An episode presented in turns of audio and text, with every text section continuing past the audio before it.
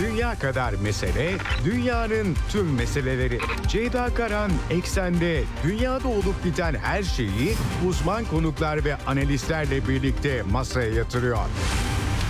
Dünyadaki meseleleri merak edenlerin programı Ceyda Karan'la Eksen hafta içi her gün saat 16'da Radyo Sputnik'te. Ceyda Karan'la Eksen başlıyor.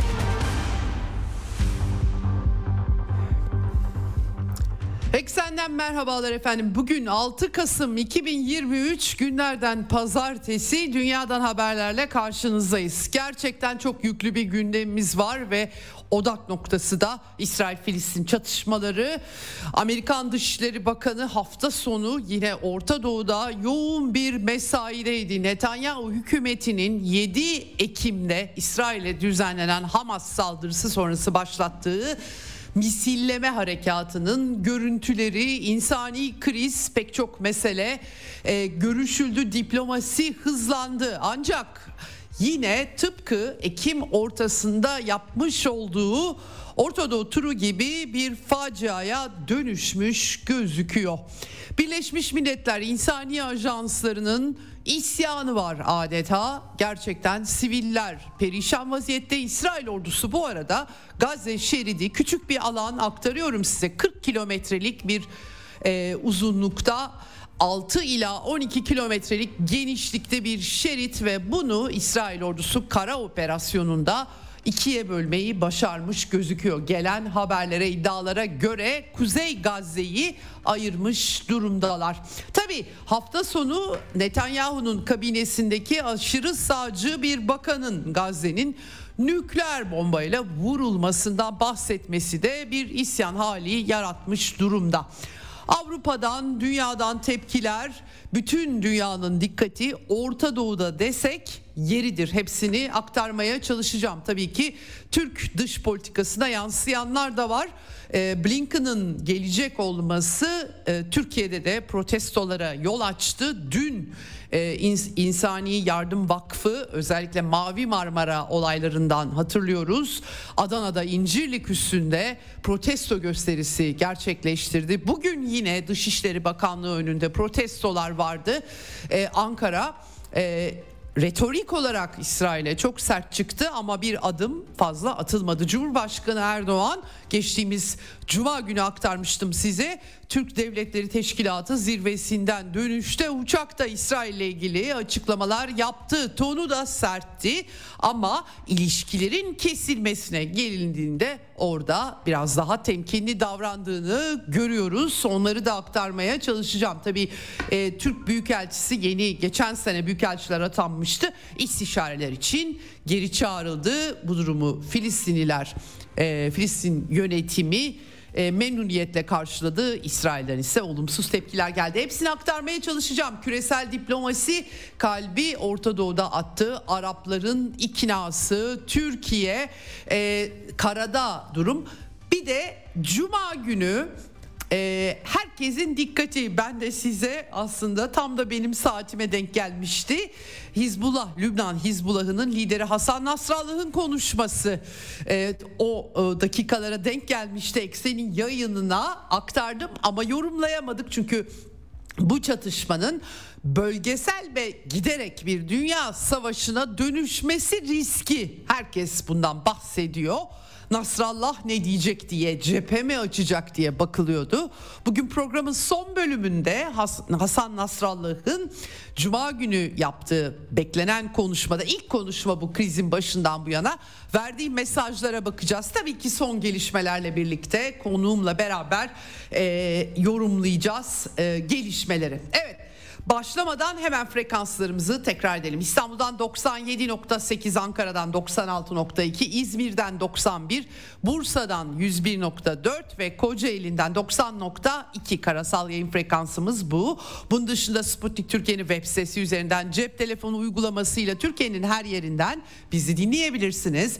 Telegram hesabı en kolay dinleyebileceğiniz yerlerden birisi. Varsa Telegram hesabınız Radyo Sputnik'e katılmanız yeterli. Hem canlı yayınları dinleyebilirsiniz hem de vaktiniz yoksa dünyada ne olup ne bittiğini merak ediyorsanız daha sonradan arkadaşlarım kayıtları koyuyorlar. Tık bir tıkla bizi dinleyebilirsiniz diyelim başlayalım eksene. Dünya kadar mesele, dünyanın tüm meseleleri. Ceyda Karan Eksen'de dünyada olup biten her şeyi uzman konuklar ve analistlerle birlikte masaya yatırıyor. Dünyadaki meseleleri merak edenlerin programı Ceyda Karan'la Eksen hafta içi her gün saat 16'da Radyo Sputnik'te. Şimdi İsrail-Filistin çatışması birinci ayını dolduruyor. 7 Ekim'de Hamas'ın İsrail topraklarına yaptığı baskınla başlamıştı. E, rehin alınanlar oldu, öldürülenler oldu. Hem e, asker hem de sivillerden ve ardından da İsrail'in Gazze şeridine hedef alan son derece sert misillemesi başladı kara operasyonları aşamasına geçildi aktardım size. Ee, ama e, tabii bu kara operasyonları Hamas'ın tünelleri sığınakları nedeniyle zorlu bir kent savaşı kaleye çevirmiş durumda Hamas örgütü Gazze şeridini. Şimdi hafta sonu itibariyle 3 e, üç taraftan yani kuzeyde İsrail var, doğuda öyle, batıda zaten deniz ablukası var. Çevirdiği haberleri gelmişti. Kara operasyonunda bugün itibariyle Gazze'nin ikiye bölündüğü İsrail ordusunun e, deniz hattından ve karadan e, e, Gazze'yi dört yandan kuşattığı bilgileri var. Tabii ki İsrail ordusunun profesyonel ve güçlü bir ordunu unutmamak, ordu olduğunu unutmamak lazım. 7 Ekim'de büyük bir çöküş yaşamış olsalar bile yedekler 360-400 bine yakın yedek asker çağrıldı ve Amerika'nın danışmanlarının eşliğinde kara harekatı da başlatıldı. Video klipler yayınlanıyor. Ee, son dönemde tabii iki taraf birden yayınlıyor. Tabii İsrail ordusunda da kayıplar da artıyor. Şehir savaşı söz konusu olduğu, olduğu için. Ee, hava saldırıları ise tüneller ağındaki Hamas'tan ziyade sivil halka zarar veriyor. Bu yüzden de tabii e, ateşkes çağrıları yükseliyor. E, can kaybı efendim e, 10 bine dayandı 3 haftada. Ukrayna çatışması ile ilgili çok tartışmalı şeyler söyleniyor ama 20 ayda Rusya Federasyonu her zaman sadece askeri tesisleri hedef aldıklarını ve tali kayıplar olsa bile bunların sınırlandırılmasına çalıştıklarını söylemişti. Ukrayna sahasında 20 ayda BM ajanslarının verdiği rakama göre verilen sivil can kaybı sayısı sadece ve sadece bir ayda oldu Orta Doğu'da. Bu da çatışmanın boyutlarını bize bir kez daha gösterdi. Son rakamlara göre 4800 çocuk, 2550'si kadın, 9770 daha da artmış olabilir. Dün akşam oldukça ağır saldırılar vardı. Ee, ve bu arada da enkaz altında kalan en az 1250 çocuk olduğu söyleniyor. Gerçekten görüntüler e, yürek yakıcı. E, İsrail tarafında da 348 asker kaybı sayısı 1400'de sivil artı asker ilk baskında Hamas'ın baskınında ortaya çıkan manzara. Ee, gerçekten çok ağır sivil kayıplar ve İsrail'in bu arada hastanelerin altında Hamas'ın tüneller ağı bulunduğunu belirterek yerleşkelerin e, etrafını bombalamaları, Cuma günü Şifa Hastanesi'nin girişi vuruldu. Cumartesi Nasır Çocuk Hastanesi'nin girişi bombalandı. E, cami yine aynı şekilde e, bir su deposu e, balıkçı tekneleri bunların görüntüleri yansıdı ve e, enerji sorunu zaten var ortada. E, hakikaten sıkıntıları arttıracak bir bombalama olduğu anlaşılıyor. E, ambulanslar Refah Mısır'la Refah sınır kapısı İsrail ile Mısır'ın ortak kontrolünde burada ambulansların vurulduğu görüldü. Ee, yani o kadar acayip bir manzara var birazdan aktaracağım. BM'nin yaptığı açıklamalara da yansıyor tabii bu durum. İsrail'e bir grup doktor ortak bir açıklama bildiri yayınladılar ve Şifa Hastanesi'nin Filistinli silahlı grupların üssü olduğunu söyleyerek bombalanmasını istediler. Hamedaş isimli haber sitesi duyurmuş. Meşru bir haktır bu çünkü askeri hedeftir diyorlar. Böyle bir manzara var. Tabi Hipokrat yemini ettiğinizde can e, kurtarmak yemini ediyorsunuz. Doktorların böyle bir açıklama yapması dikkat çekici oldu. Savaş alanında bile ya ilkesel olarak çünkü bu ilkelere e, boyutları farklı olabilir, farklı anlaşılabilir ama belli ilkeler olmadan gerçekten varılacak barbarlığın ötesinde bir yer kalmıyor diye düşünüyorum. Benim şahsi kanaatim. Şimdi efendim öyle bir resim var ki Gazze şeridinin yaklaşık 2.2 milyon 300 binlik nüfusunun 1.5 milyonu yer değiştirmiş durumda. Bu BM Yardım Ajansı'nın verdiği rakam.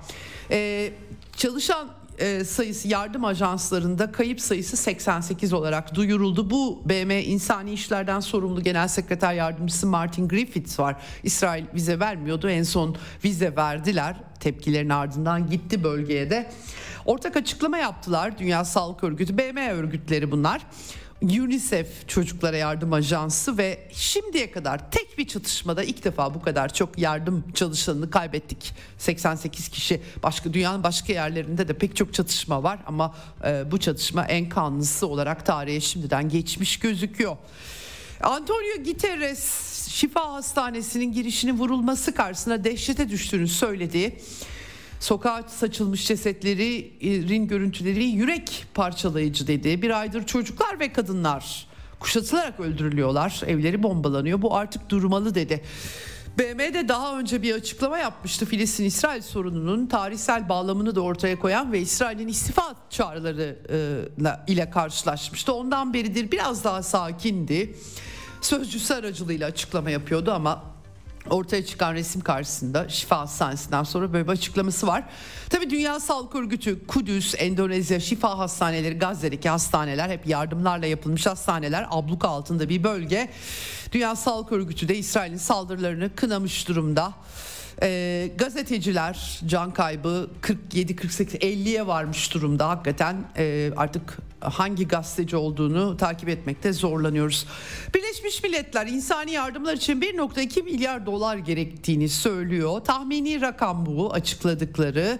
Ee, bir takım tırlar e, refah kapısına içeri alınıyor. Ee, bu arada e, yaklaşık 500'e yakın tıra çıkmış durumda. Tepkiler üzerine biraz daha gevşetildi insani yardımlar ancak yakıt verilmiyor tabii ki. Rusya'dan en son 55 bin tonluk insani yardımdan sonra 60 bin ton daha insani yardım Mısır'ın El Ariş limanına ulaştırıldı. Mısır Kızılay'ına teslim edildi. E, fakat içeriye tabii yakıt sokulmuyor. İsrail ordusu bunun Hamas'a yarayacağını söylüyor. Maliye Bakanı Bezalel Smotrich aşırı sağcı İsrail kabinesinin bakanı yakıt girişine ne olursa olsun izin veril, verilmeyeceğini söyledi. E, rehineler meselesi var tabii. İslami cihatın rehineleri bırakabileceği yolunda El Arabiya televizyonuna açıklamaları e, yansıtıldı. Yaklaşık 242 rehine çocuklar bebekler de var. Hamas ve Filistin örgütlerin elinde fakat ara buluculuğu yürüten Katar hükümeti İsrail'in devam eden bombardımanlarının esirlerin bırakılması işini zorlaştırdığını dile getirdi. Ee, Katar Dışişleri Bakanı Muhammed bin Abdurrahman El Sani Anthony Blinken'la görüştü. Birazdan aktaracağım Araplarla diplomasisini Blinken'ın ama rehineler bağlamında biraz şikayet etmiş gözüküyor. Ee, Alman vatandaşları bu arada Gazze'den 30 kişi e, Cuma günü tahliye edilmiştir. Rusya vatandaşları da var.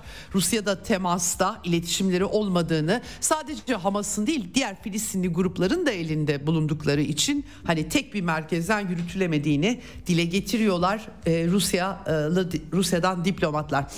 Efendim şimdi Tabii rehinelerin çıkartılması, insani yardımlar için Amerikan yönetimi baskı altında ve durdurma, ateşkes değil, insani olarak geçici ateşkes gibi bir şey. Amerikan yönetiminin yeni teması baskılar yüzünden.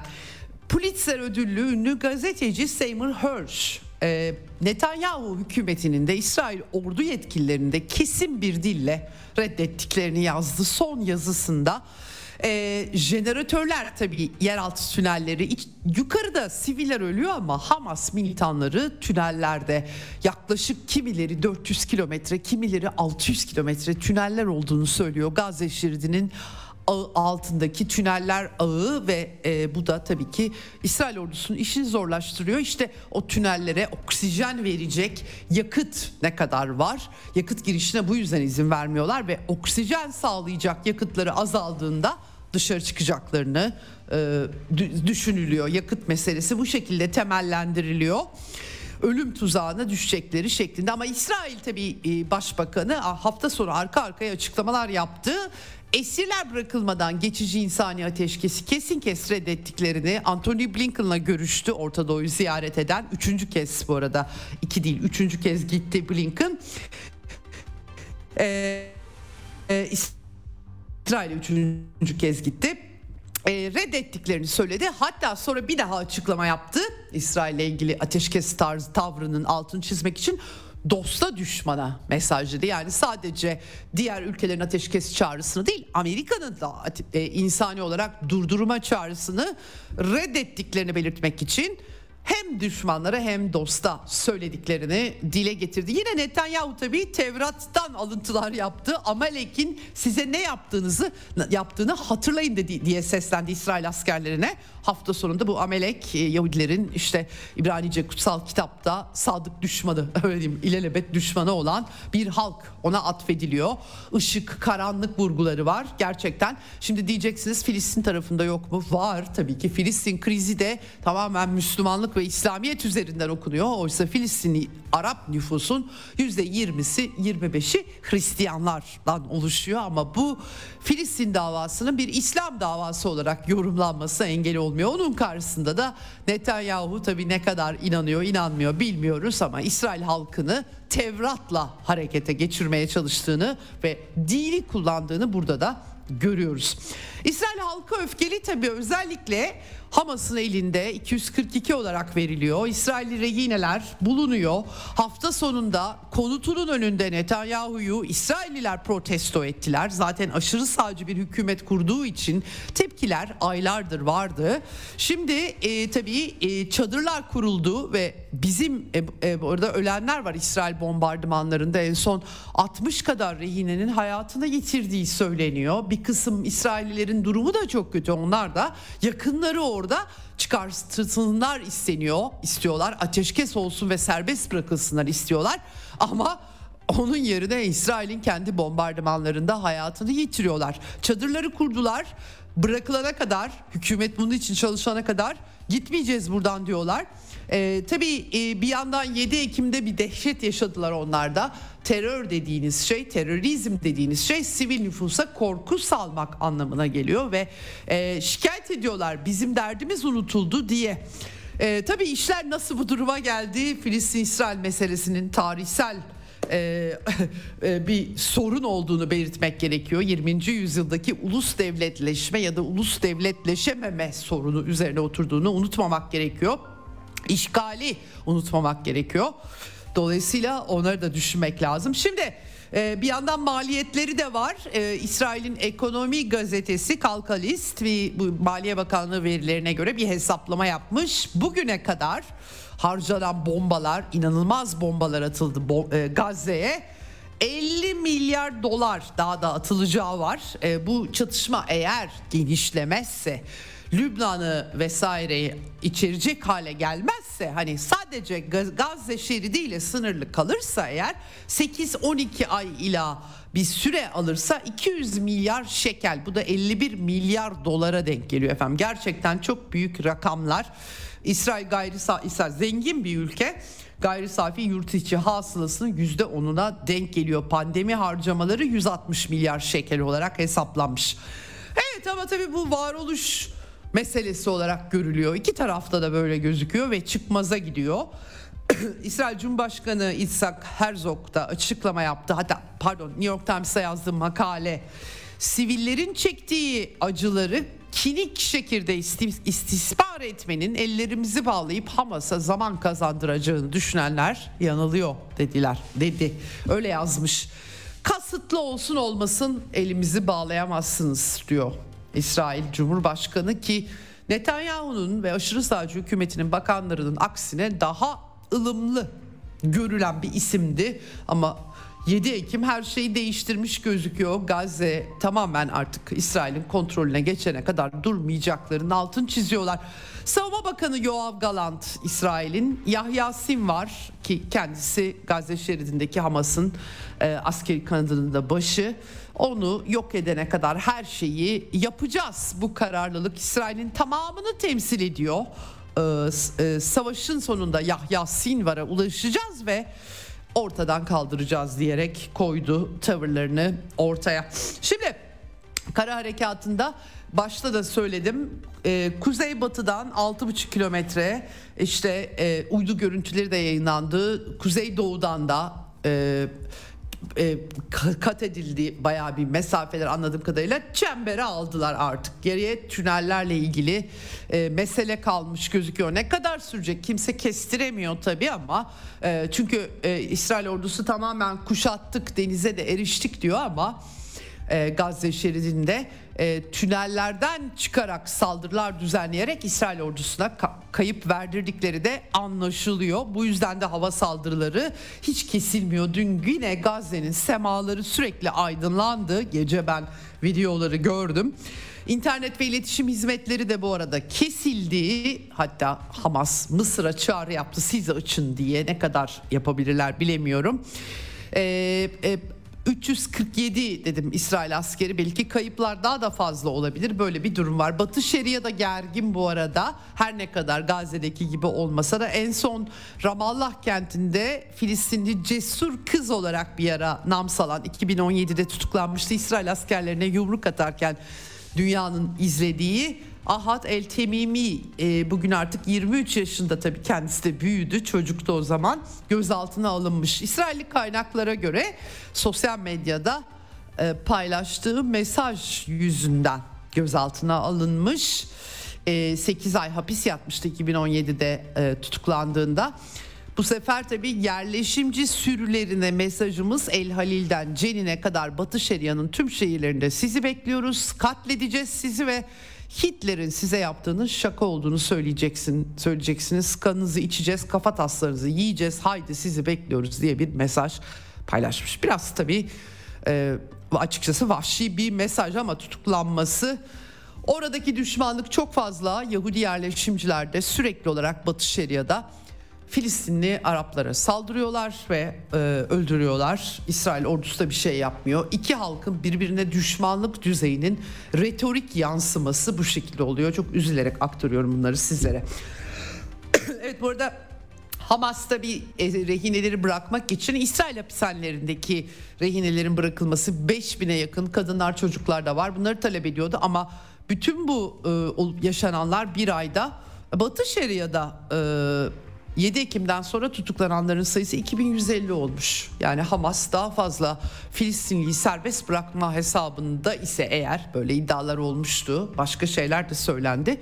2150 kişi daha İsrail hapishanelerine düşmüş gözüküyor efendim. Böyle bir durum. Ee, şimdi tabii asıl dikkatler programın son bölümünde konuşacağız bunu. Hasan Nasrallah'a çevrildi. Cuma günü Nasrallah konuşma yaptı e, ve biraz da tabii ki Hizbullah medyası Nasrallah İsrail'e karşı savaş ilan edebilir hissiyatını da e, yansıttığı için açıklamaları tam olarak ne dedi diye soru işaretleriyle karşılandı. Aslında Nasrallah çatışmanın başladığını bile söyledi.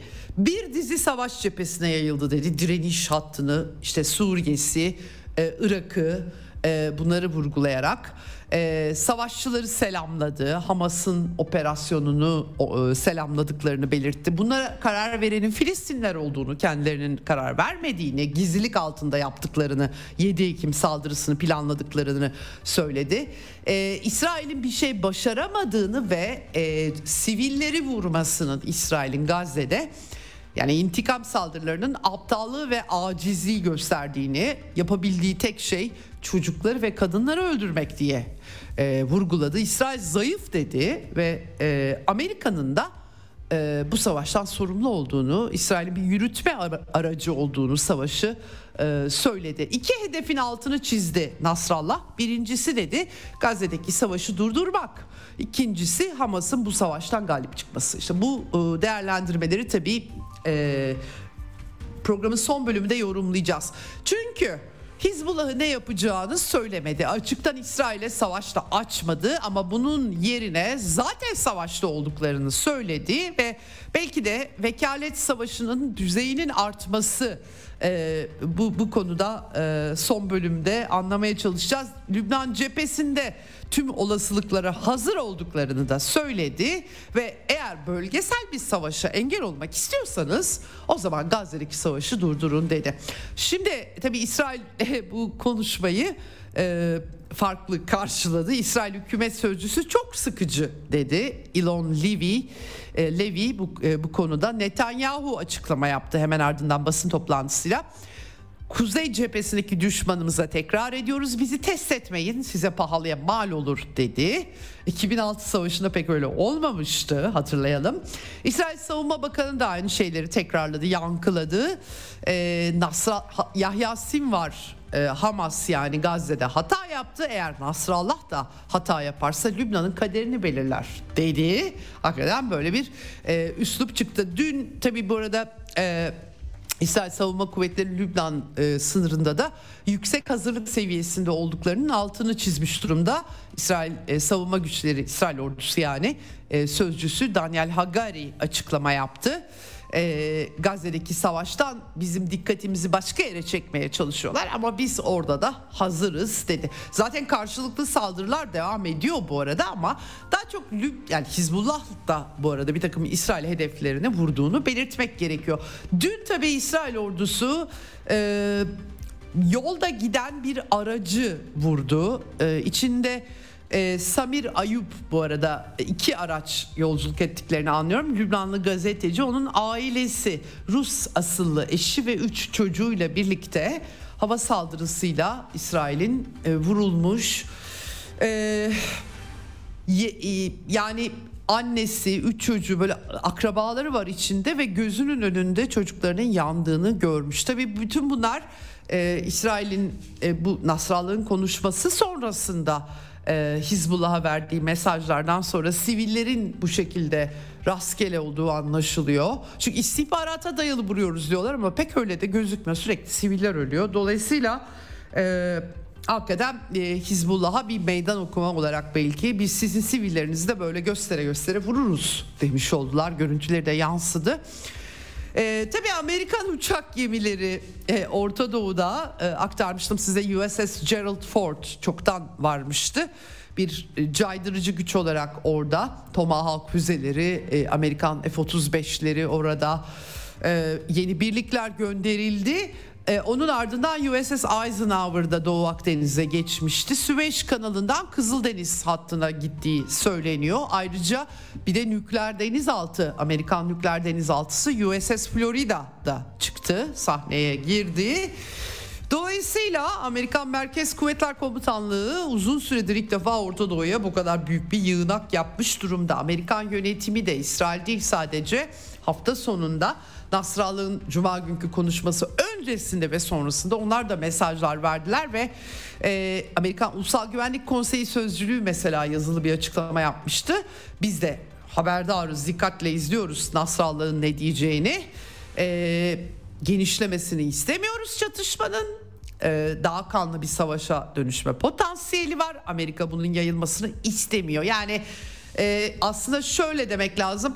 Bu tarz durumlarda kabak hep Suriye'nin başına patlıyor. Amerikalılar Suriye'yi e, bölgede Hamas'ın da dahil olduğu ideolojik zeminle Suriye'yi parçalama projesi başarısız oldu ama Şimdi tabii oradan başka şeyler çıktı.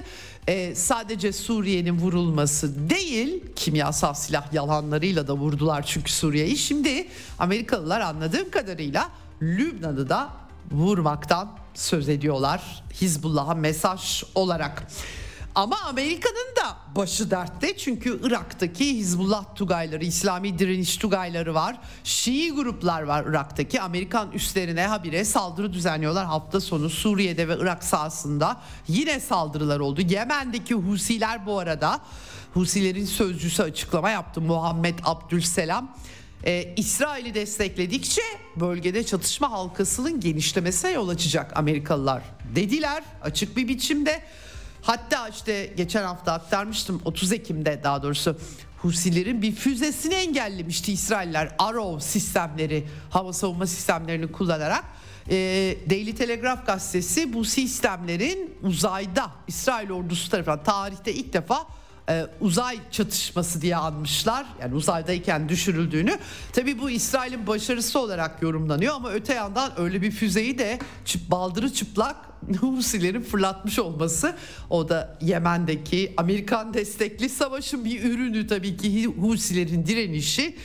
Ee, bu da tabii bu işi bu kısmını da ihmal etmişler gibime geliyor. Şimdi İran'dan da mesajlar var tabii ki. Eğer ateşkesi ateşkesi sağlamazsa Amerikalılar e, darbe yiyecekler diye e, İran Savunma Bakanı'nın hafta sonu açıklamaları oldu. Hatta yedikleri de söyleniyor. CIA eski CIA analisti Larry Johnson'ın söyleşilerine bakarsanız orada şunu görüyoruz. Amerika'nın Irak ve Suriye'de Amerikan askerlerinin saldırıya uğradığını, İHA'larla vurulduğunu, kayıplar verdiğini ama bunların açıklanmadığını bizzat eski CIA analisti Larry Johnson söylüyor.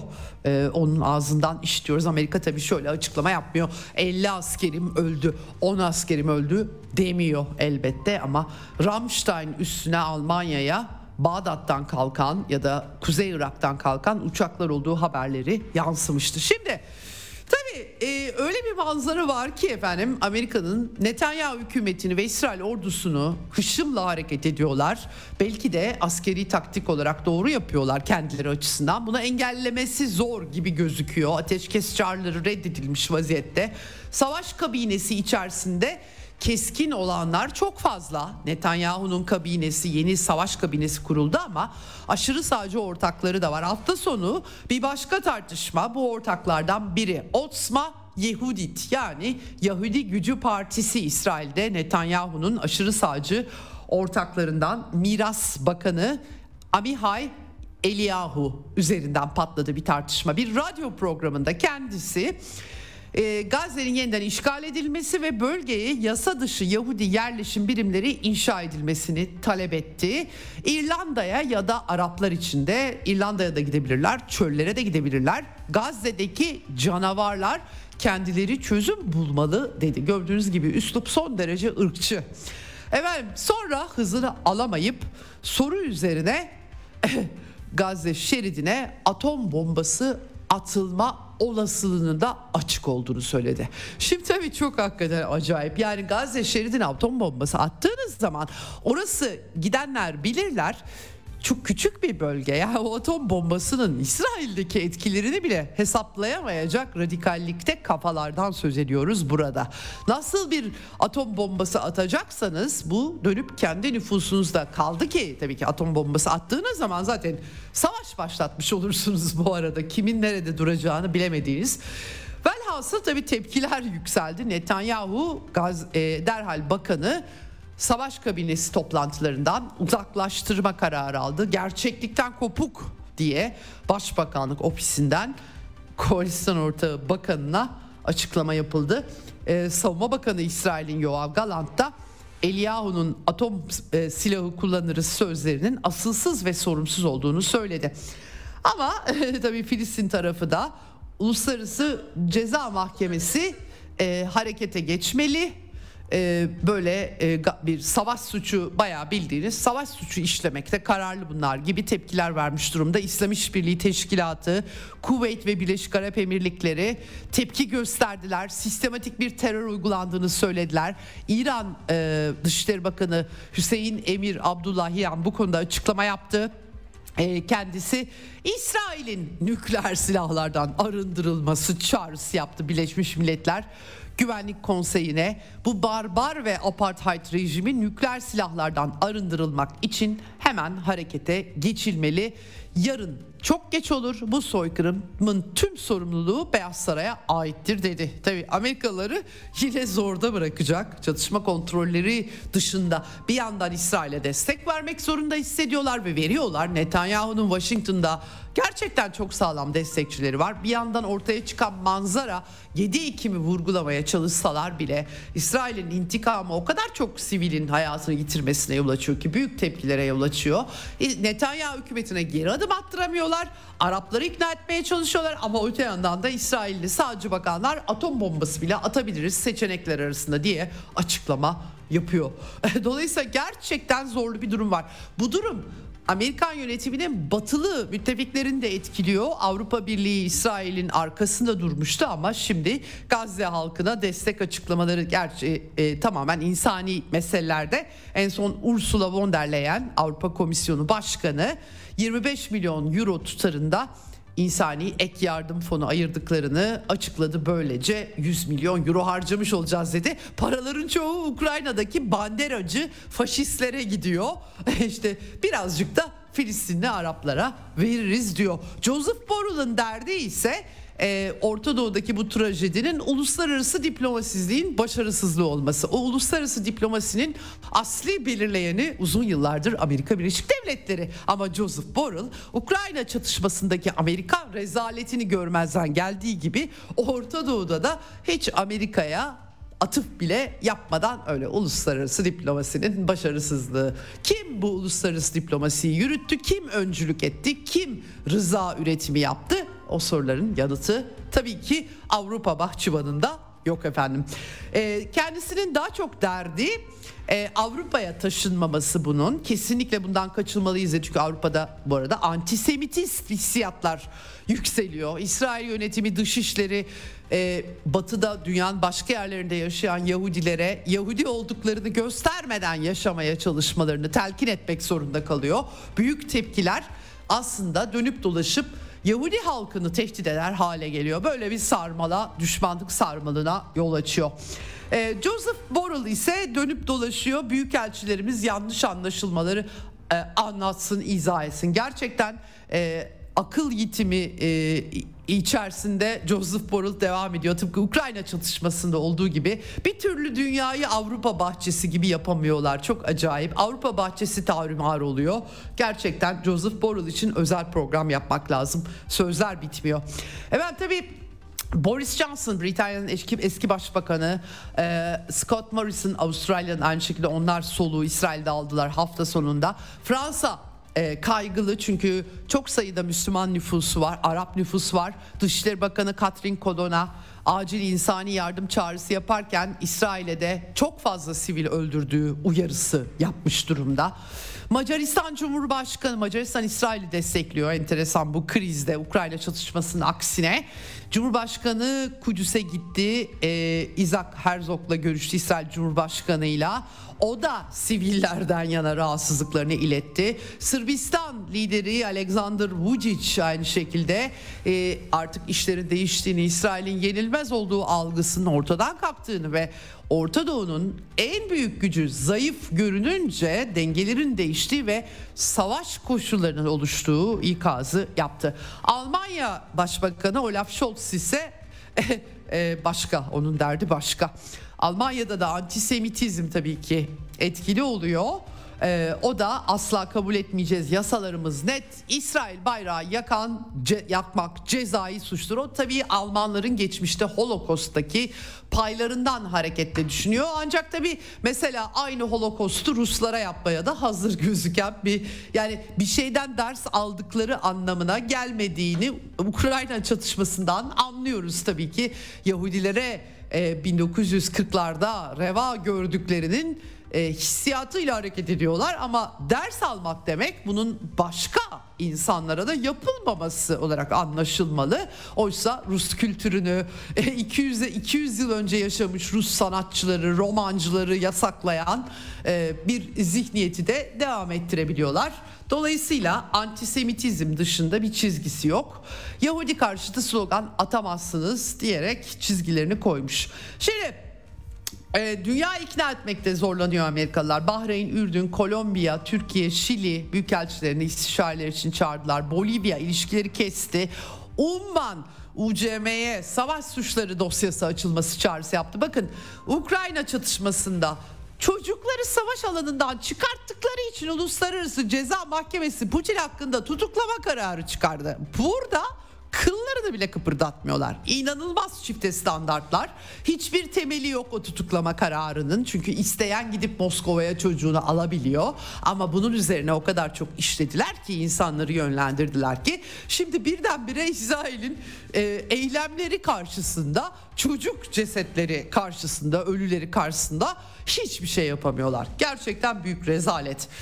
Efendim 7 e, Ekim'in e, önemini küçümsemiyorum. Her seferinde de dile getiriyorum ama bu misilleme orantısız toplu cezalandırmaya e, açıkça toplu zorunlu göçe giriyor ve bunlar bir ceza davası açmak için yeterli kanıtlarda doğrusu sunuyor açıkça söylemek gerekirse. Böyle bir tablo var.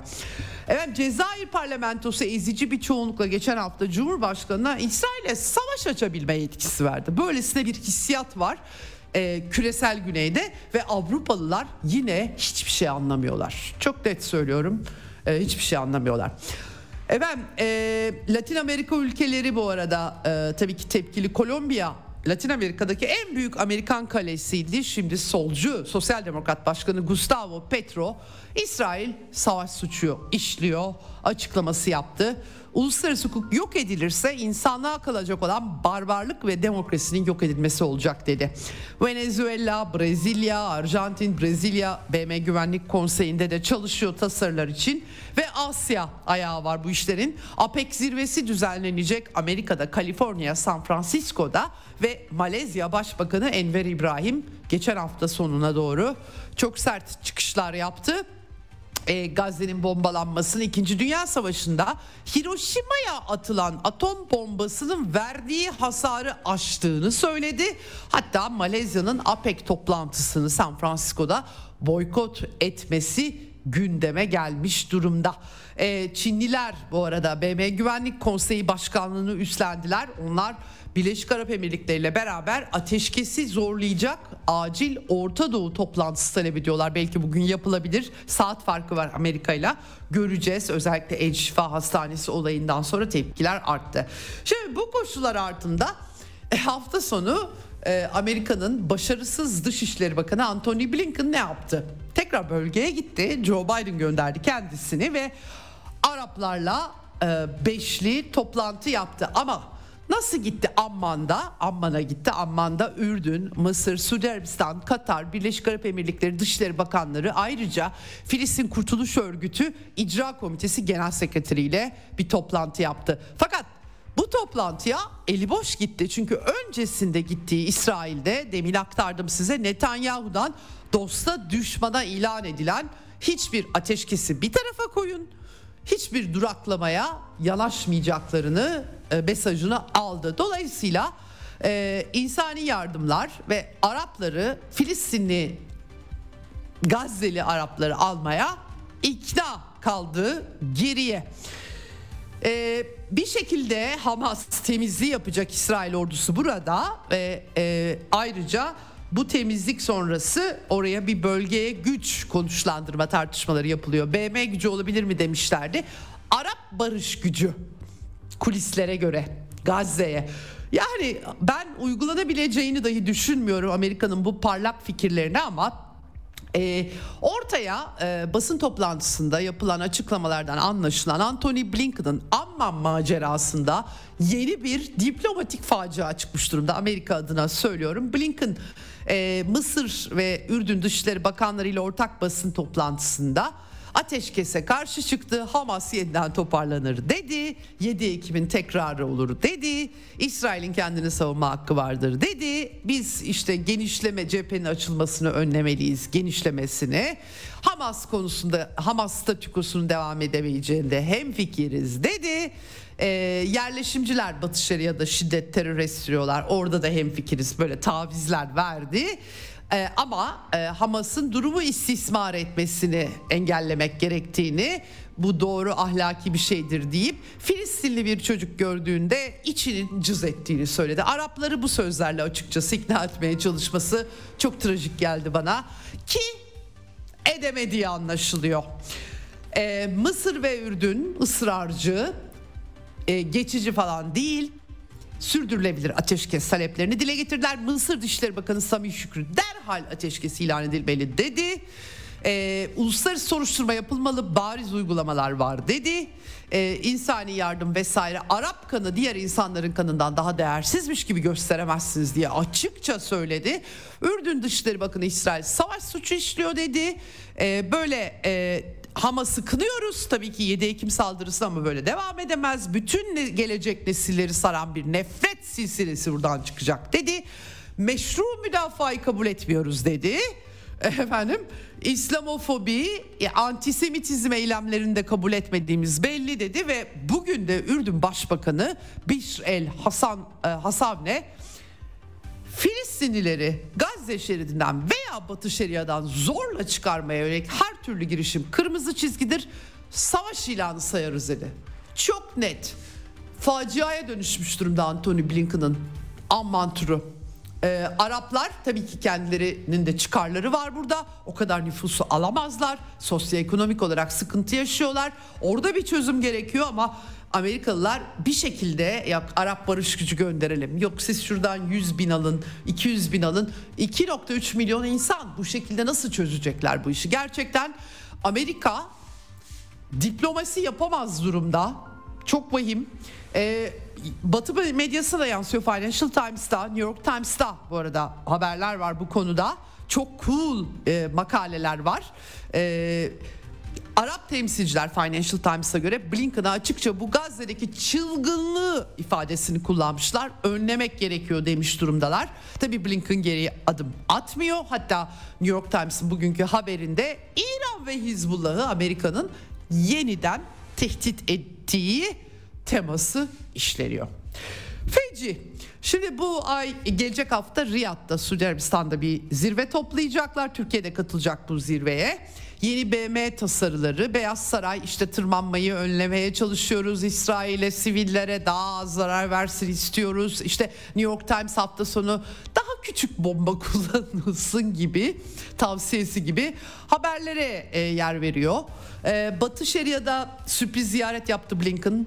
E, Mahmut Abbas'la Filistin özel yönetimi lideriyle görüştü. Güvenlik gerekçesiyle ziyaret ancak tamamlanınca duyuruldu. Aynı şekilde Irak'a gitti. Irak'ta protestolar oldu. Irak'ta çelik yeleklerle gezmek zorunda kaldı. Anthony Blinken don't do it dedi. Yani yapmayın çağrısı yaptı Amerikan üslerine saldırmayın diye.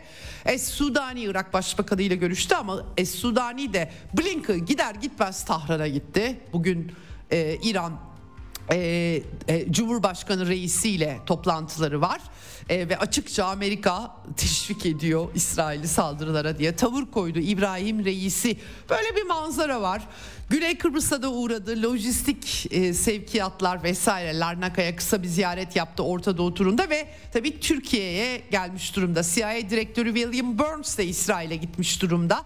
Böyle bir e, çerçeve e, var Amerika açısından. 14.3 milyar dolarlık İsrail'e yardım bu arada temsilciler meclisinden geçti ama Ukrayna yok diye e, demokratlar bunu onaylamıyorlar.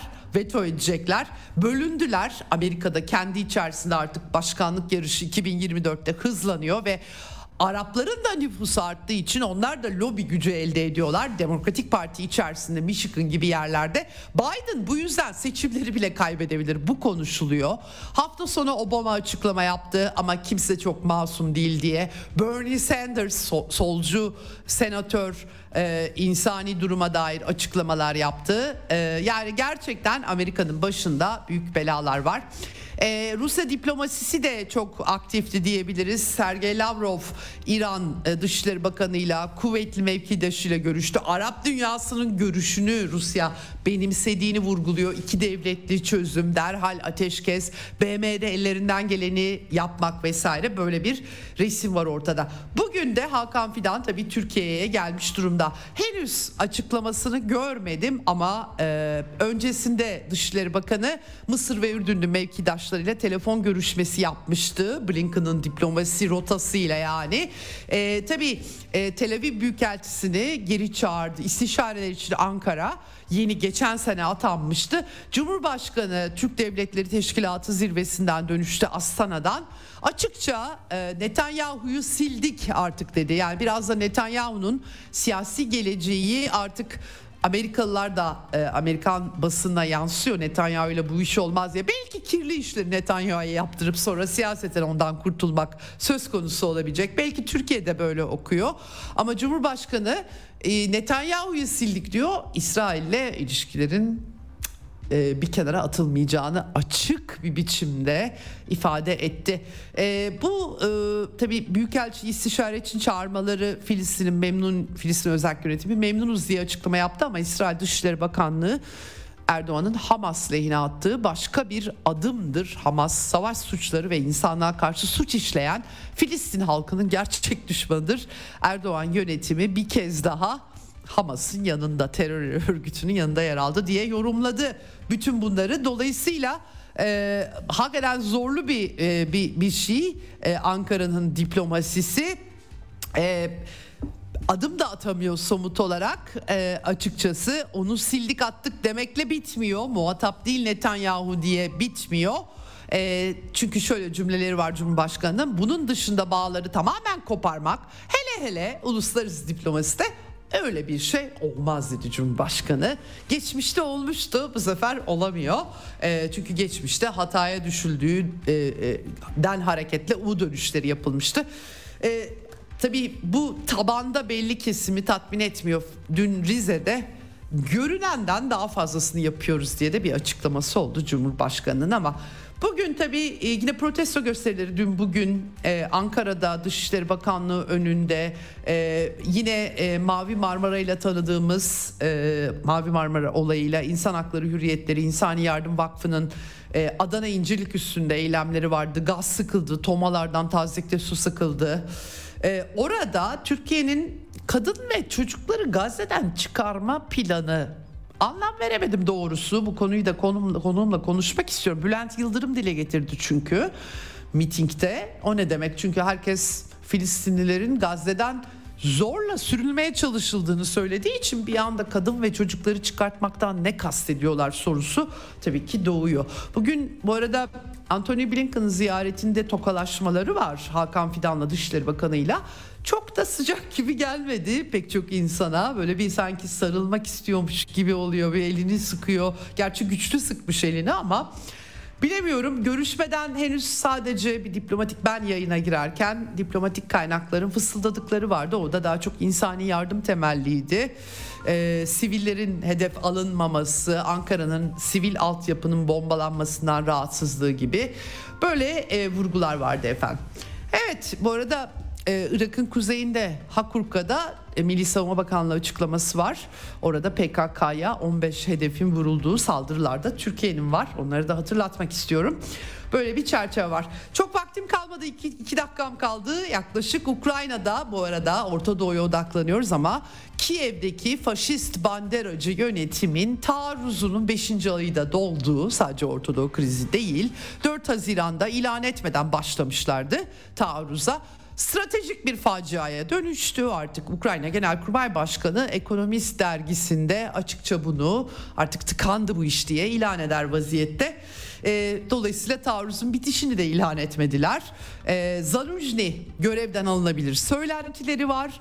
E, e, hakikaten e, e, Zelenski için sıkıntılı zamanlar çünkü geçtiğimiz haftalarda aktarmıştım size Time dergisi bu işin başarısız olduğunu Batı'nın NATO'nun aslında Ukrayna'yı kullanarak NATO Rusya'yla çatışıyor.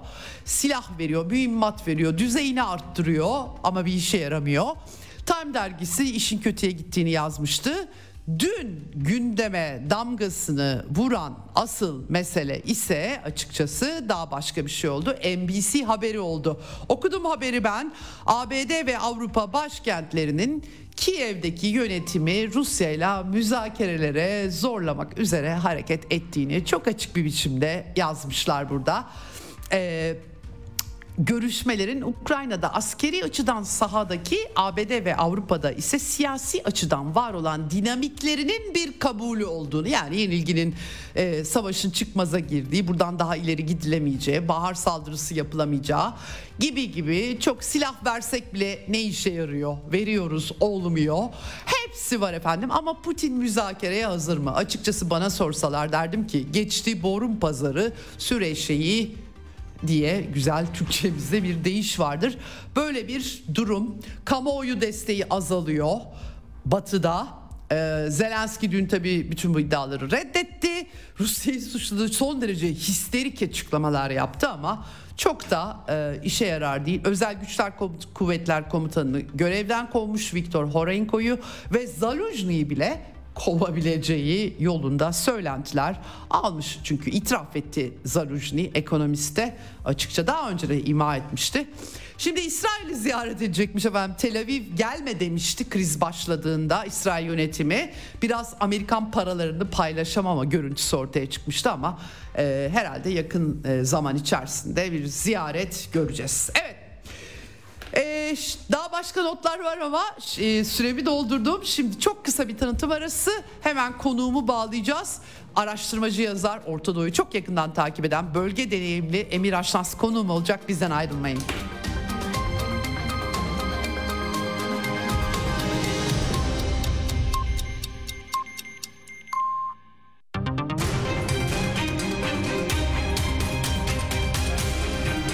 Radyo Sputnik. Anlatılmayanları anlatıyoruz.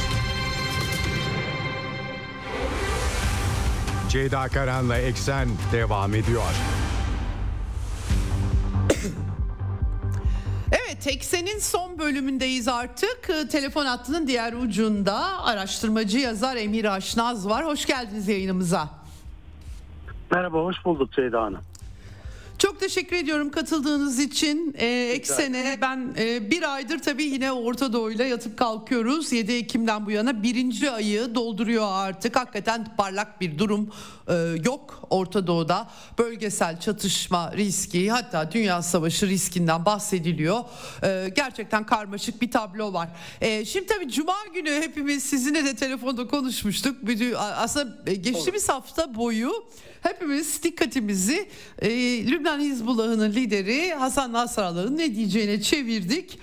Cuma günü yaptı konuşmasını. Ben yay, benim yayın saatlerim dahilindeydi. Böyle çok parça parça görebildim tabii. Gördükçe de aktarmaya çalıştım dinleyenlere ama yorumlamakta biraz tabii zorlandık. Bütününü e, görmeden çevirilerden baktığımız için. Bunu soracağım size. Çünkü hemen arkasından gelişmeler yaşandı hafta sonunda. Ama önce bir bu çatışmanın geldiği yer itibariyle genel değerlendirmenizi alarak başlamak istiyorum. Oradan belki e, Nasrallah'a da e, geçeriz diye düşünüyorum. Eğer eğer bir sakıncası yoksa sizin için önümüzdeki resimle hakikaten e, tehlikeli bir e, yerde miyiz? Amerikan diplomasisi hiçbir şey başaramıyor bölgede. Israrla İsrail gündemini dayatıyor görünümünde Arap başkentlerine. Yani Ürdün gibi ülkelerden artık Filistinli nüfusun sürülmesi kırmızı çizgi savaş ilanı sayarız gibi tepkiler bile çıkıyor. Ya yani bir şey yapıp yapamayacaklarından bağımsız olarak soruyorum. Bir direnç varmış gibi. Siz nasıl yorumluyorsunuz? Genel resmi bir sorayım. Hemen oradan Nasrallah'a geçmek istiyorum. Peki. Ceyda Hanım. Öncelikle isterseniz mevcut sizin de belirttiğiniz gibi mevcut durum neredeyiz? Bunun anlamı ne olanların? Önce evet. oradan bir başlayalım isterseniz. Yani Filistin evet. sorunu hepimizin bildiği gibi en az 75 yıllık ve uluslararası sistemin bugüne kadar çözemediği, çözmediği bir sorun. Evet. E, arada e, arada sırada da alevleniyor. E, tabii Filistin sorunun ne olduğuna, tanımına girersek orada tartışmalara gireriz ve çok vakit evet. kaybederiz. Ama önemli olan nokta şu. 7 Ekim'de ne oldu? 7 Ekim'de aslında e, İsrail 17 yıldır kuzeyden bir tehdit beklerken ve 17 yıldır buna ilişkin tüm planlarını yapmış iken yani Lübnan Hizbullah'ından e, tam tersine güneyden bir darbe yedi. Ve yediği darbe hı. operasyon e, son derece Filistin'in tarihinde, İsrail'in kendi tarihinde son derece önemli ve e, kendi içinde şüphesiz bugüne kadar yediği en büyük darbeydi. Bir defa objektif olarak belki meseleyi böyle koyabiliriz. Evet. Dolayısıyla darbenin bu büyüklüğünün birkaç nedeni var. Yani ilk defa bu kadar kayıp verdi ve daha Hı-hı. önemlisi daha önemlisi e, Filistin sorunu unutulmuşken kendisini en güçlü gördüğü zamanlarda Evet. Bizzat bütün dünyanın kendi toprağı olarak tanıdığı 1948 topraklarında bir operasyonla ve savaşla karşı karşıya kaldı ve bu bütün bu e, e, dünyanın desteğine, Amerika Birleşik Devletleri, Batı'nın desteğine rağmen bu darbeyi e, bu darbe tam anlamıyla onun için bir fiyasko oldu. Güvenlik açısından, askeri açısından ve siyasi açıdan. Dolayısıyla bu esasen İsrail'in kendi yapısında, kendi yapısından kaynaklanan beka sorununu, varoluş sorununu e, e, bugüne kadar görülmemiş bir seviyeye çıkarttı. Evet.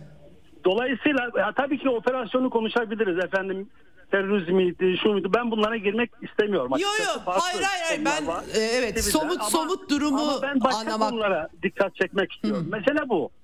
Bu Tabii. esasen e, Batı'nın ve Amerika'nın en şımartılmış çocuğunun kendisini tamamıyla kaybetmesine ve çılgınlaşmasına yol açtı. Yani Filistinlerin öldürülmesi yeni bir olay değil.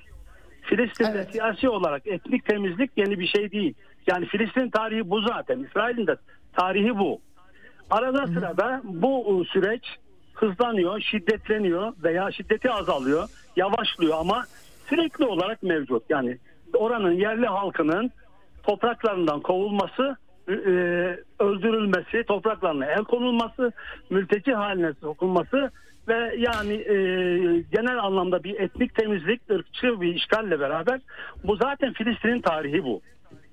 Fakat şimdi dolayısıyla ama tabii ki bu 7 Ekim'deki olan operasyonun İsrail'e etkileri bir anlamda onun e, kontrolü kaybetmesine ve bunu yediği darbenin e, etkisini hem kendi toplumunda hem de Filistinliler üzerinde kısmen e, etkisini ortadan kaldırmaya, telafi etmeye e, davranacak şekilde e, davranmaya yöneltti. Yani ona yöneltti.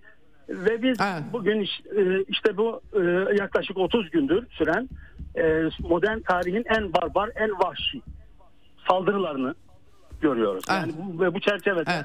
e, bebeklerin, çocukların 4000'in üzerinde yani İsrail bunların sayısının abartıldığını söylüyor ama aslında yani 50 çocuk bile öldürse çok önemli ama 4000 üzerinde çocuk 10 bin üzerinde ölü 25 bin üzerinde yaralı ve 2000 2500 e, kayıp yani belki de enkaz altında bir bölümü gibi bir insani bir trajediyle karşı karşıyayız.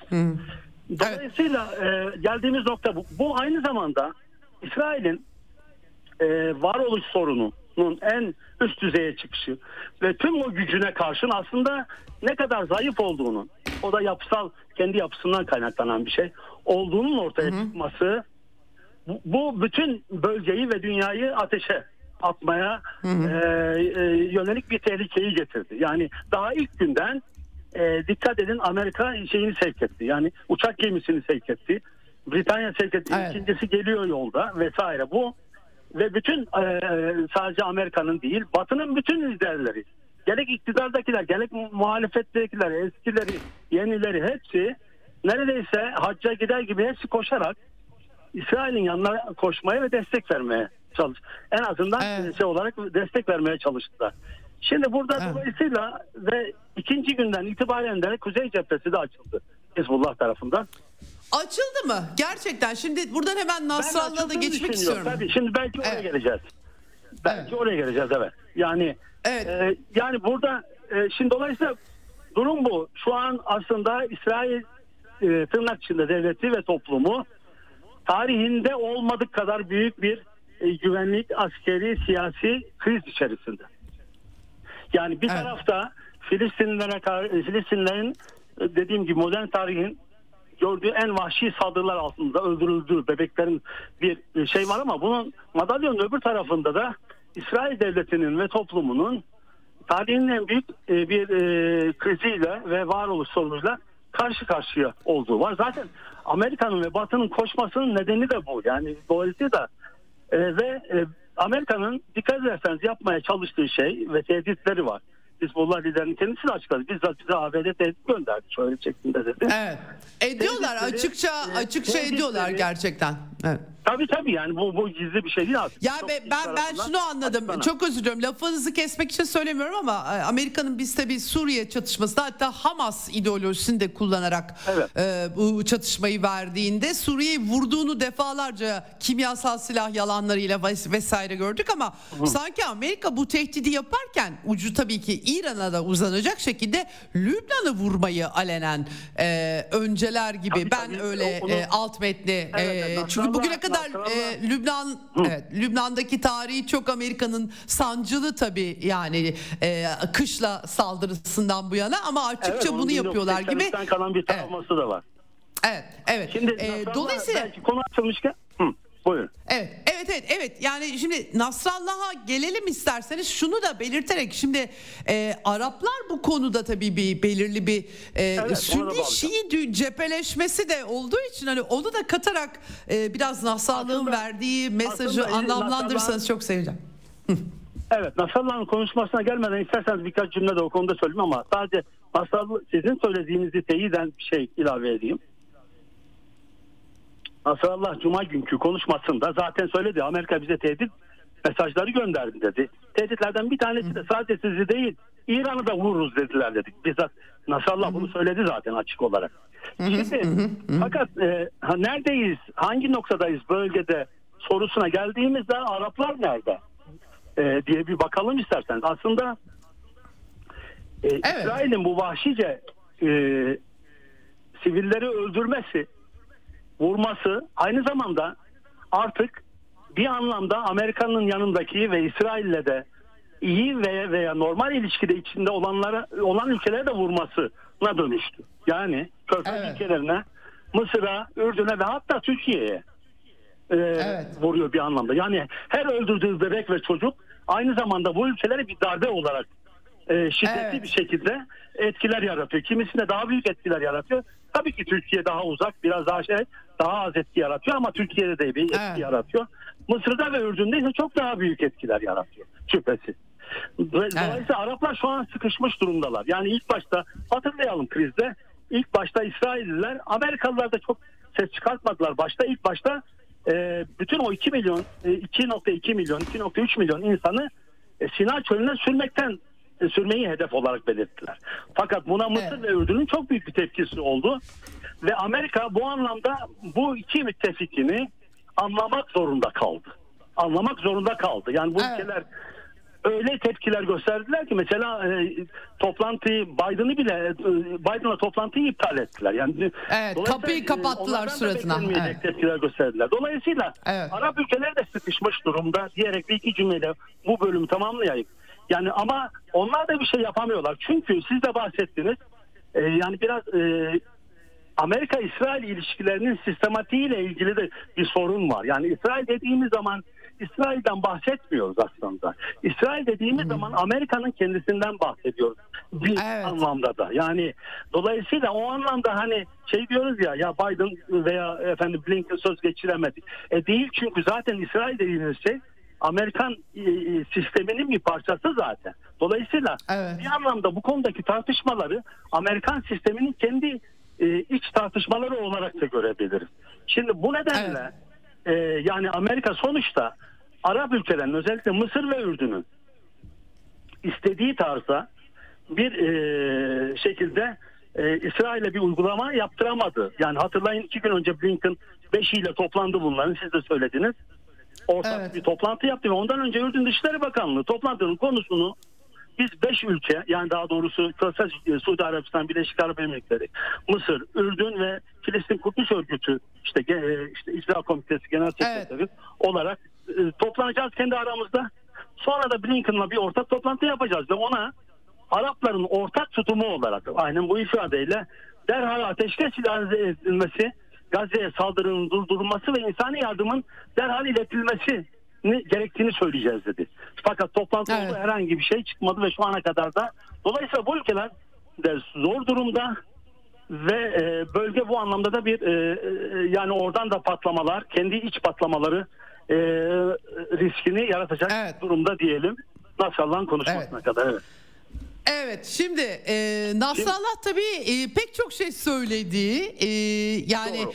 fakat e, öyle bir beklenti vardı ki hani e, yalın kılıç böyle İsrail'e savaş ilan ediyoruz falan diyecek diye bir beklenti vardı. Fakat tam öyle bir şey de olmadı. Aslında biz Nasrallah'ın tabii e, daha bağımsız kararlar Lübnan'ın da e, akıbetini düşünerek davrandığını biliyoruz geçmişte. Böyle hani bir maceracı e, kimi bölge ülkelerinde gördüğümüz gibi ortalığa saçılan ve arkası tutturulamayan retorikler filan saçan bir figür olarak bilmiyoruz kendisini. E, ama öyle bir beklenti vardı ki böyle bir kısım hayal kırıklığına uğradı. Hatta ve hatta çok enteresan Hamas Suriye devletini yıkmak için çalışırken kendisine övgüler düzen bir takım sünni odaklar şimdi e, dönüyorlar hem Hamas düşmanı e, kesildiler hem de dönüyorlar Hizbullah'a da niye girmediniz diyorlar. Ya her şey birbirine girdi. Çatış e, bütün denklemler Tabii, e, yapboz değişti. Dolayısıyla e, baktığınızda siz Nasrallah'ın e, verdiği mesajların bütününden nasıl bir şey e, çıktığını e, düşünüyorsunuz? Hemen bu şekilde formüle etmiş olayım. Şimdi çok uzatmadan şeyi söyleyeyim. Ben yani e, e, Nasrallah'ın bu konuşmasını 2-3 kez izledim. Yani e, biraz hani dikkatle dinlemeye çalıştım. Ee, yıllardır da izlerim yani neredeyse e, şunu söyleyebilirim. Dini içerikli konuşmalar yani siyasi içerikli e, konuşmalarının tamamını izledim diyebilirim son birkaç yıldır. Yani biraz hani şeyini de tanıyorum. Dilini, yaklaşımını vesaire. Bir defa bu konuşma onun dışında bir konuşma değildi. Nasrallah son derece e, iyi konuşan, hitabet yeteneği yüksek birisi. Olumlu ve olumsuz anlamda söylemiyorum. Tespit olarak söylüyorum.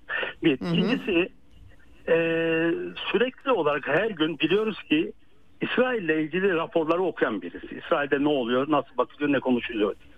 Dolayısıyla konuşmalarında bu e, bu özelliklerinde etkisiyle genellikle mesaj vermeye çalışıyor. Tabii doğal olarak. Şimdi bu konuşmaya da bakarız ama önce bir şey söyleyelim. E, konuşmasından önce tabii hedef çok yükseltildi. Bir, kendi medyasında da şu an tartışma var. Kendisine yakın medya. Da yani biz yani bir iletişim hatası yaptık. Millet böyle sanki şey beklediği gibi. Yanlış mı yaptık? Acaba Hizbullah medya iletişim e, e, stratejisini yeniden gözden geçirmeli, yeniden şey mi yapmalı tartışması var. Ama daha ziyade aslında e, yani Körfez e, e, Körfez medyası yani Hizbullah karşıtı medya diyelim. İran ve Hizbullah karşıtı medya. Ee, Ve tabii Lübnan'da bunun Lübnan- Lübnan'da içinde bunun içinde çok e, geniş bir e, şey kanatları var bu şeyin. Evet. Bunlar daha Evet. ziyade hani onlar da büyüttüler ama ben baktığım zaman e, az evvel söylediklerime dayanarak son derece normal ve duruma uygun bir Nasrallah konuşması bu. Yani e, açıkçası bu. Yani Nasrallah ne dedi derseniz durumu anlattı. Uzunca bir konuşma yaptı. Yani bir saat 25 bir saat ya bir buçuk saate yakın bir konuşma yaptı. Yani e, mevcut durumun nasıl olduğunu, neden temel sebeplerini anlattı. Bunların yani Filistin halkının 75 yıldır işte çektiği acıların bunun temel neden olduğunu, aynı zamanda İsrail'deki son hükümetin dört tane faktörü e, hareketlendirmesi olumsuz anlamda. Bir tane esirler konusu, bir Kudüs Mescidi Aksa'ya yönelik saldırılar, Evet. işte Gazze'ye yönelik devam eden abluka, Batı Şeria'ya yönelik yeni tehditler, yeni koloniler e, kurulması, e, genişletilmesi, e, tutuklama ve öldürmelerin, ev boşaltmaların falan, ev yıkı, evlerin yıkılmasının artması gibi söyledi. Daha sonra Aksa Tufanı'nı anlattı. Aksa Tufanı kimin kararıydı dedi.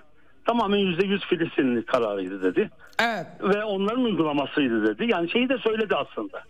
Yani biz de dünyayla beraber öğrendik bu işi dedi. Bu sahaların birliğine de işaret etti. Yani yeni geliştirilen bir sahaların birliği şeyi var biliyorsunuz.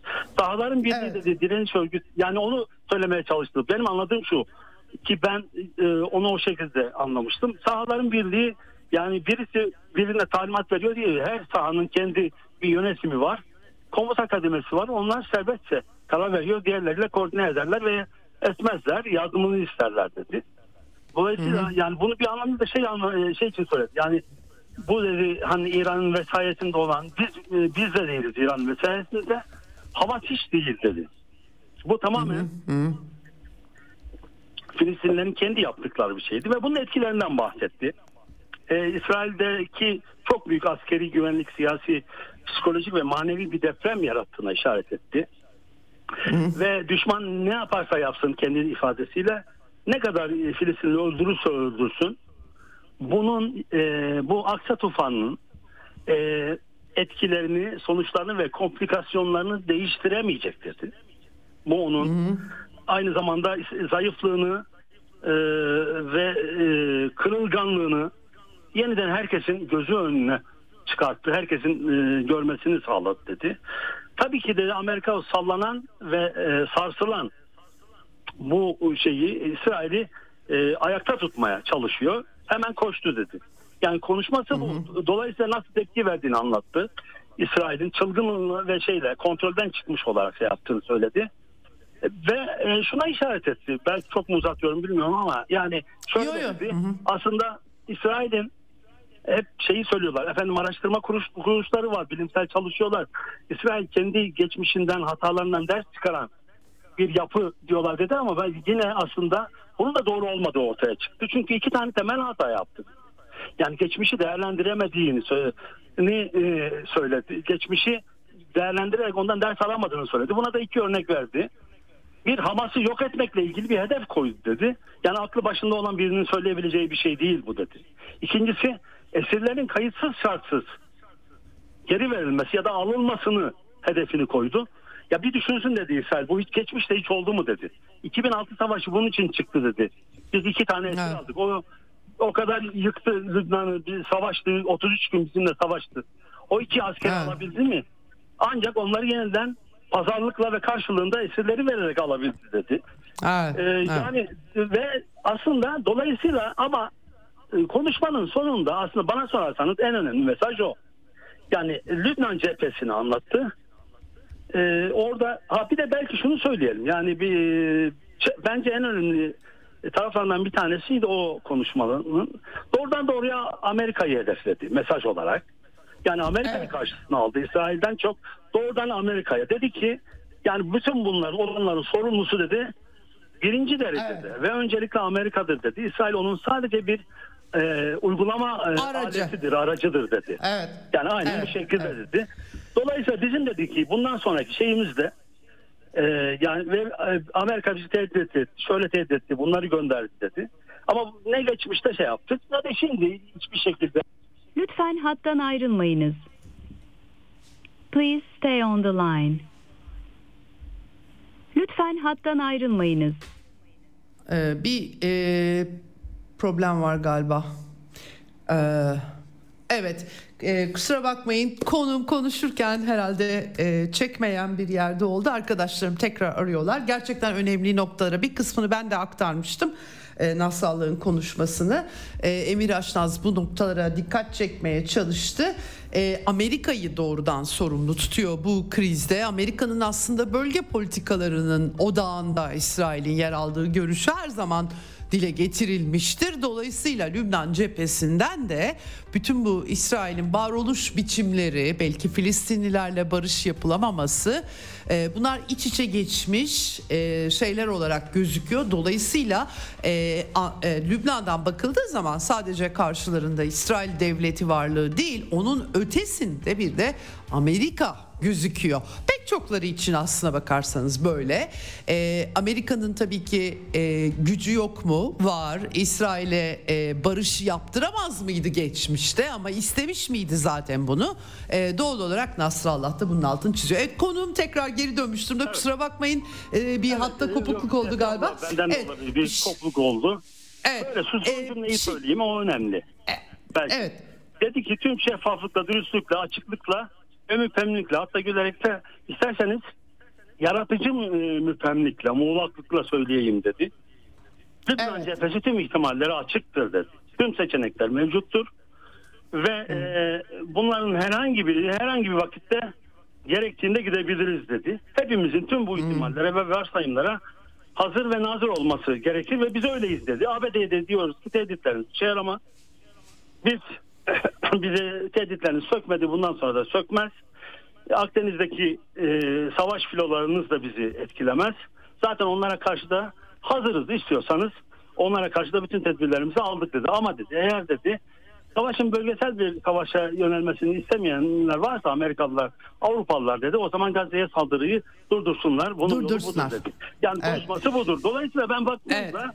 yani normal her zamanki şey konuşu ucu açık bıraktı tabii. Ve zaten e, bu bir ilk konuşma yani açıkçası hani. Ama savaşa girmeyecek ama böyle bakarsak şu.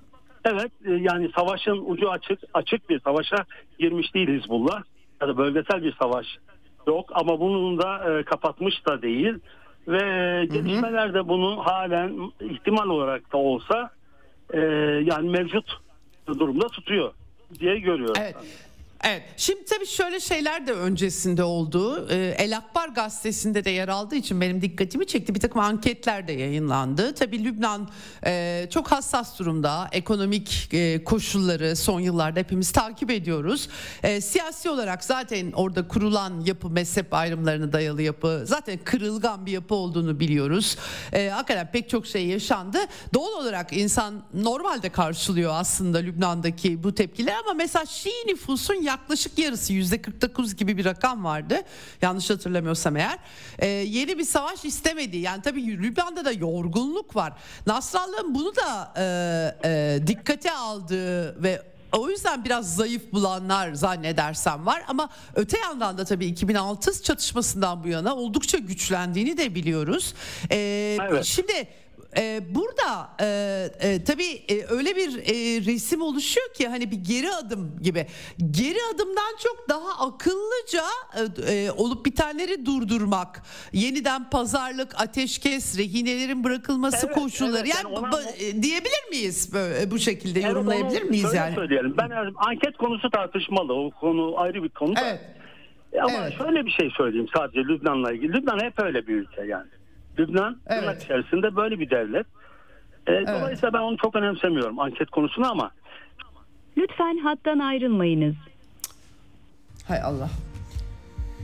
Galiba yine hat gitti kusura bakmayın. Çok da önemli bir soru sormuştum. Ben de yanıtını e, ısrarla e, istiyorum. Arkadaşlarım hemen arıyor. Herhalde kendisinin hattında bir sıkıntı var. Ama bu sorunun da yanıtını almam lazım. Vaktimiz de geçiyor. Arkadaşlar bir an önce ararsak e, artık bitmek üzere zaten yayın.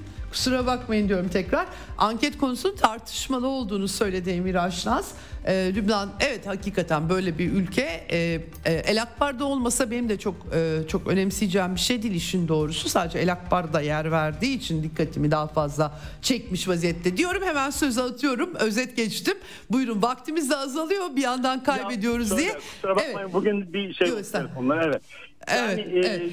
şöyle buna bir imkan bıraktı. Araplara da bir imkan bıraktı. Çünkü e, bence şu an böyle bir durumda şimdi İsrail'in yediği bu darbeden sonra e, bölgedeki direniş ekseni e, ve Hizbullah bana sorarsanız e, kendilerini tabii ki e, sivil kayıplarını e, ayrıca konuşalım ama e, stratejik olarak aslında daha e, kazançlı görüyor. Dolayısıyla eğer Gazze'de ateşkes olur ise ve esirlerle ilgili karşılıklı değiş tokuş olur ise İsrail'in yediği darbeyle de e, bir kan kaybı olacak ve zaten savaştan sonra da İsrail iç siyaseti ve İsrail toplumu da birbirine girecek diye bir beklentisi var. Şimdi dolayısıyla Nasrallah bana sorarsanız tabii ki abi, bir de böyle büyük bir savaşa gitmek de kolay bir şey değil. Çünkü Nasrallah'ın Tabii, söylediği tabii. şey şu. Yani çünkü evet gidersiniz ama bu Nasrallah'ın ve bana sorarsanız direniş ekseninin genelinin İran'ın planladığı bir operasyon değildi zaten. Dolayısıyla bu olmadığı da oradan da belli. Dolayısıyla onlar eğer İsrail'i yok etme savaşı, İsrail'i yıkma devletini savaşı olarak öngörüyorlarsa bu öyle bir savaş değil. Çünkü bunu kendileri öngörmediler. Hava, Hamas bir sürpriz yaptı. Dolayısıyla böyle bir savaşa hazır değiller. Açık söyleyeyim. Ama Evet. savaş Evet. gelirse 2006'daki gibi tabii ki kaçınılmazsa savaşa girecek. Evet. Bence Evet. mesele Burada- orada. Bu durumda da Evet. Gazze'deki kan kaybının durdurulmasına ve mevcut e, Aksa tufanıyla kazanılan stratejik başarının devamını sağlamak için fırsat yaratmak istedi. Önce tehdit de etti, ucu açık bıraktı. Zaten e, bu cumartesi de yine konuşacak daha önceden planlanmış Evet. bir Kasım'a yönelik bir konuşması vardı Şehitler Günü münasebetiyle. Evet, çok küçük çok az vaktim kaldı. Müziği de attım artık e, çünkü kesintiler de olmuş. Şunu da soracağım size. E, ben açıkçası benim aklıma böyle düştü. Biraz tuzak da bu işte. Yani e, olabilir mi diye kaçınılmaz olarak pek çok denklemi insan değerlendiriyor biraz bölge siyasetiyle ilgilenirse. Böyle bir şey de düşmüş olabilir mi akıllarına? Yani çünkü Suriye çatışmasındaki bir sürü şey hepimiz yaşadık gördük. Yani, E, yani, çok çok yani, kısa rica edeceğim evet yani sanmıyorum, Lübnan ve sanmıyorum. Tam- Lüb- Lübnan-İran ekseni bağlamında bir tuzak anlamında söylüyorum. Evet. Yani o- onlar onların bir tuzağa çekilmesi mi? Evet. Ama şöyle yani şimdi e, belki orada şunu söylemek lazım. Ben e, ona çok e, katılamıyorum. Neden? Çünkü ben Amerika'nın böyle bir savaşı istediğini sanmıyorum. Yani bu bu başka bir program konusu ama Amerika bölgede İsrail'i kabullendirmeye ve yeniden konumlanmaya çalışırken kendisi Evet, evet. Çin'e karşı Çin'e ve ikinci olarak Rusya'ya karşı e, mevzilenmeye çalışırken dünyada kendisi böyle kendisini böyle bir savaşın içine ve İsrail'in belki de yıkılmasına yol olacak. Evet, başına bela bütün, almazdı, e, evet. Bölgedeki dayanağını ortadan kaldıracak bir riske girmez zaten. Dolayısıyla ben öyle düşünmüyorum. Bir de son olarak belki şeyi söyleyeyim kapatmadan. Başka bir konu o birinde biliyorsunuz Arapların zirvesi var. Ee, yani, e, dolayısıyla ben o döneme kadar da biraz diplomasinin hareketleneceğini bekliyorum. Bundan sonuç çıkar mı? E, bilmiyorum. Belki Göreceğiz. savaş da hareketlenebilir. Göreceğiz onu. Evet. Peki çok çok teşekkür ediyorum. Yayında uzadı Rica ama olsun. Ee, gayet de önemli açıklamalar yaptınız, değerlendirmeler yaptınız. Çok teşekkür ediyorum. Çok sağ olun. Rica ederim. İyi günler. Evet, e, araştırmacı yazar Emir Aşnaz'la konuştuk. Nasrallah'ın mesajları, son durum, mevcut durum değerlendirmeye çalıştık. Yarın yeniden burada olacağız dünyadan haberlerle. Bizden ayrılmayın. Hoşçakalın. Ceyda Karan'la Eksen sona erdi. Dünya kadar mesele, dünyanın tüm meseleleri. Ceyda Karan Eksen'de dünyada olup biten her şeyi uzman konuklar ve analistlerle birlikte masaya yatırıyor. Dünyadaki meseleleri merak edenlerin programı Ceyda Karan'la Eksen hafta içi her gün saat 16'da Radyo Sputnik'te.